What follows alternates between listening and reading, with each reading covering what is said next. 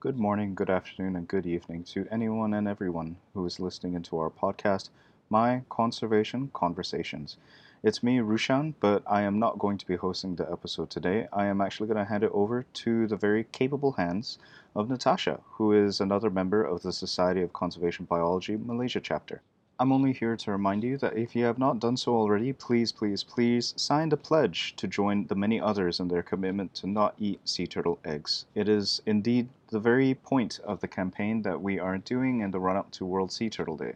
It'd be really great if you could share this podcast and the pledge with your friends and family, and to get many other Malaysians to join in the commitment and promise to not eat sea turtle eggs anymore.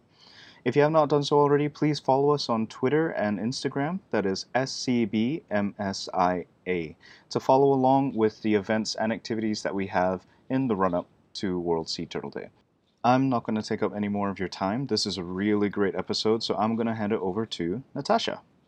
Okay, as part of World Sea Turtle Day, the Society for Conservation Biology Malaysia will be interviewing a special guest today, and his name is Jeethendra Krishnamurthy from Tropical Research and Conservation Center. How are you, Jeet? Hi, Natasha. I'm doing good. Uh, how are you? I'm good as well. CMCO is uh, getting better now. Very excited. Mm. So you've been in Pom Pom for quite a while with TRACC, right? Do you mind sharing a bit about what you do? Yep. So I've joined TRACC after graduating at University Malaysia Terengganu I studied marine biology. And then at 2000, in 2017, I joined TRACC at the start and have been with them ever since. So right now, uh, I'm a science officer at TRACC. I'm located in Semporna on the island called Pom Pom. So if anyone of you is wondering, TRACC is just only based on Pom Pom Island. So I live at the island right now and basically work on the conservation and research activities. Yeah. Oh, so you're a island life kind of person. yeah. so being on the island, surely you see a lot of tourists around. Uh, Yep. Being a local and being a science officer with TRACC, why do you think people are feeding, handling, swimming close to sea turtles? Um, what are your thoughts on? Okay. So why are people doing that? I think it's not very hard to understand why they uh, would do something like that. It's because mm. we all believe and view sea turtles and majority of us as charismatic animals. Now, the only difference between you consider that as harassing, touching, feeding, you know, swimming close, it's harassing, right? You will consider that harassing wildlife. But the only difference between people who do not do that, like you know, you, me, and our peers, is because we have awareness on wildlife interaction. We've studied this topic. However, majority of the tourists do not have this taught to them because we are not taught this in primary school or secondary Mm. school, right? So that's something new to them. It's a, an excitement seeing an animal like that. It's, it's the kind of excitement that brings you to zoos and aquariums to just see another species uh, in action. And now that you could come close to a turtle, so I think it's understandably why people would want to interact with these species. And although I understand, and, and most of us will understand why it happens, but the problem is not the fact that they do it. I think the problem is that they do not know that that is wrong because they, they don't have this awareness about having distance with wildlife yeah especially a wild animal we were not taught this inherently you know. Most of us here in malaysia chose after school that taught us about this. Or we had prior experience through traveling and stuff we learned. And i think that tourists were majority of them if they had this awareness i don't think that they would do something like that. And i think that's the, that's the, the issue yeah Yep, yep. I- I completely agree with you. It's very interesting because we do get excited, right, when we see a turtle. And Yes, I myself, when I first saw a turtle, I, I couldn't handle it in the water. And I was like, oh my God, that's a turtle. Mm, And yeah. uh, yeah, you're right. It, it, it's natural for us to just feel that. But having this Mm. awareness is what's important. So, why do you need to protect sea turtles for ecotourism?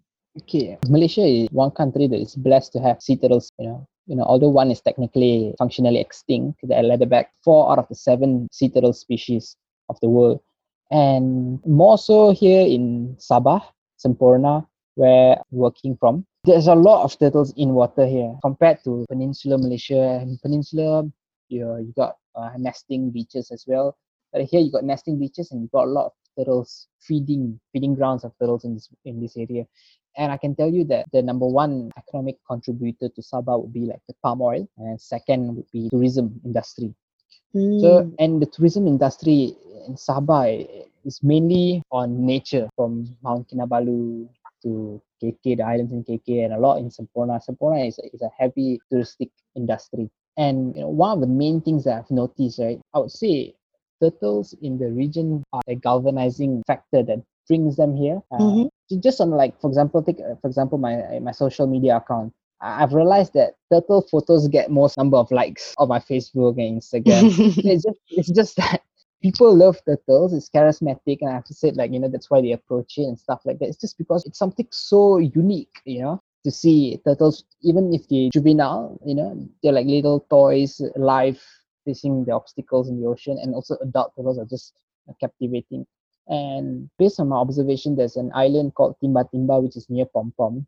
And on one side, particularly because we've, we've done a survey of turtle population, that site has a lot of sea turtles. And all the day trip boats would be parked at that particular site, even though it's heavy tourism traffic. But as long as their guests could see a turtle, it's the end of the trip for them because they are already happy coming across a sea turtle. And and you know, it's it's very easy to point out sea turtles here in Sabah, and a lot of these day trips and divers, and you can tell because these divers that come in are just like first time discovery scuba diving that just want to see sea turtles. So and that's very important because they are bringing the money in here to Sabah. The economy is running just because of, for example, turtles. I mean, there's a lot of other natural wonders that bring them, but here in Semporna, I would say the main thing is the turtles. Mm, right. So turtles are something you see daily lah in Like I every day, believe. 100% you'll see a turtle. Since we're talking about ecotourism and you being there for about four years, do you see that the locals in on the Mhm. island do they like tourists coming to the to the island looking at the turtles? Okay, the island that I'm on, Pom Pom, they don't have a local village, but then there's a nearby island that has a local village. But I can I can see that when tourists do come in, they are able to sell their marine resources like seafood to these tourists. So I, I'm sure that you know at least some parts of them who are fishermen at least are happy that they can sell their their catch Mm.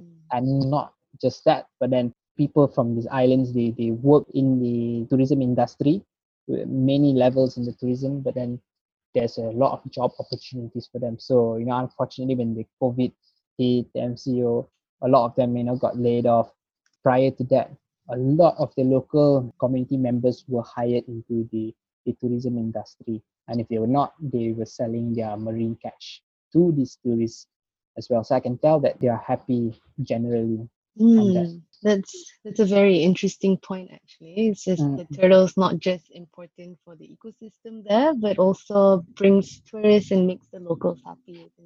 So I have the last question for you, and I think it's a really good one. So what do you think resorts and tourism operators can do to solve this problem? The problem being tourists wanting to feed, wanting to touch and swim very close to turtles. So I, I think firstly I, I would like to mention that maybe this problem of you know touching a turtle, feeding a turtle, these two things that I would say possibly it happens more in Peninsula. The reason being why is that in Sabah, the, the state law is really strict on harassing sea turtles. So for example, just a photo of a tourist touching a green turtle would be a penalty of like five years in prison, 200,000 ringgit mm. fine. Okay, so there is a law in place for that. So that's why here, if that ever happens, the tour operator will be called out for that if these images ever you know reach social media. And I'm not saying that it doesn't happen at all. I, I think definitely it does happen. And I think resorts and tour operators they need to appreciate the hand that feeds them so which is the environment that promotes tourism that comes in so they need to have a fundamental respect for the environment because that is their pot of rice so they need to just i mean so i know some places do basic briefings saying that you can't touch a turtle you can't feed the fish you can't feed the turtle and stuff like that but then I think especially when the tourism relies on the environment, they need to go beyond that. They create awareness. They need to, to ensure that their guests and their tourists really understand why that that would be bad for the turtles. They need to instill that, just ensuring that this tourism is sustainable. And I think beyond that, uh, especially here where, where I'm from, if there's any news of a tourist is harassing a turtle, I think the action will be quite affirmative and quite stern uh, because we already have a law in place which is uh, quite a, a stern law. Ah, I had no idea that a photo is enough to give someone a penalty. That's that's really interesting. A good move actually. Is that by the Sabah Tourism Board or more like the Wildlife Department? Yeah, so this law is in the Wildlife Enactment Act. So it's mm-hmm. enforced by the Wildlife Department. And maybe maybe a photo wouldn't just be the only proof because you know investigation would, would need to take place but then a photo would be enough to at least call the resort or the tour operator out for allowing such behavior to happen so people are quite careful on that here Right, right. Yeah, yeah. That's that's a mm. very interesting point. I think this is a very good discussion that we had. Why don't you tell us a bit more about TRACC and what TRACC does as a whole in Pom Pom? Tell us a bit more about your project. I'd love to visit Pom Pom one day too. yeah yeah for sure so TRACC stands again for a tropical research and conservation center so it's a it's a marine research and conservation center that is based in borneo just off Semporna we're on a this tiny island called pom pom and, and again like we are blessed to have uh, you know a population of like 200 sea turtles on this island that you just take 40 minutes to walk around. So you get a lot of turtles there but at the same time when you get this kind of population you are dealt with the threats that comes with the environment. So previously the area in, in mo- most parts of sabah especially in Semporna were devastated by blast fishing illegal fishing practices blast fishing methods and that has damaged the reef. And the reef because the, the islands have quite a steep slope so like we're talking about 40 degrees. It's, it's hard for the reef to recover. So until today it takes quite a long time for natural recovery. So as an ngo we work on reef restoration which not only touches on planting corals but also on biodiversity surveys. Looking back on whether our methods are effective and how are our methods affect the environment good or bad and part of reef restoration would be turtle conservation as well because we do have nesting population of turtles on the island. That is the green turtles and the hawksbill and as well as the turtles that feed in the area. So we were looking at protecting the seagrass habitats preventing from coastal development to, to you know to destroy these habitats. And that's mainly how we work on reef restoration and how turtle conservation and protection is, is part of it I think if you would like to have a better picture of us, you can check us out on Facebook. That's TRACC Borneo, Instagram, TRACC Borneo, or website at traccborneo.org. TRACC being T R A C C, right? Yes, TRACC, Tropical Research and Conservation Center. Cool, cool. Yeah, we have a few minutes left. Would you like to say anything to people who love turtles on this very special World Sea Turtle Day? I, I would like to, to to inform you know those who are hopefully gonna hear this podcast to say that you know if you're wondering what you can do today to save you know the turtles to protect them you start with the most basic thing which is reducing your plastic use. Not just uh, not not stopping ultimately but just reducing where you can reduce single use plastics are totally unnecessary. That's the first step. If you would like to do more understand the topic, understand the turtle population in Malaysia because we do have them, and you know it will be a really good thing if you know Malaysians could know more about turtles. So there's a lot of um, turtle conservation places in Malaysia, so you can do your part. Not maybe not just on on turtles specifically, but for the environment.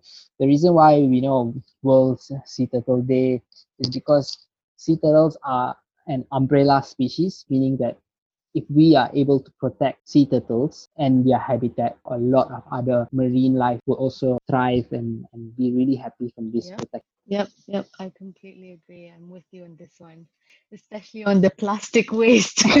well, I would like to thank you, Jeet, for your time today. yeah, yeah, for sure. Thank you so much, Natasha. Yep, yeah. and a happy World Sea Turtle Day. Hey, same to you. Same to everyone.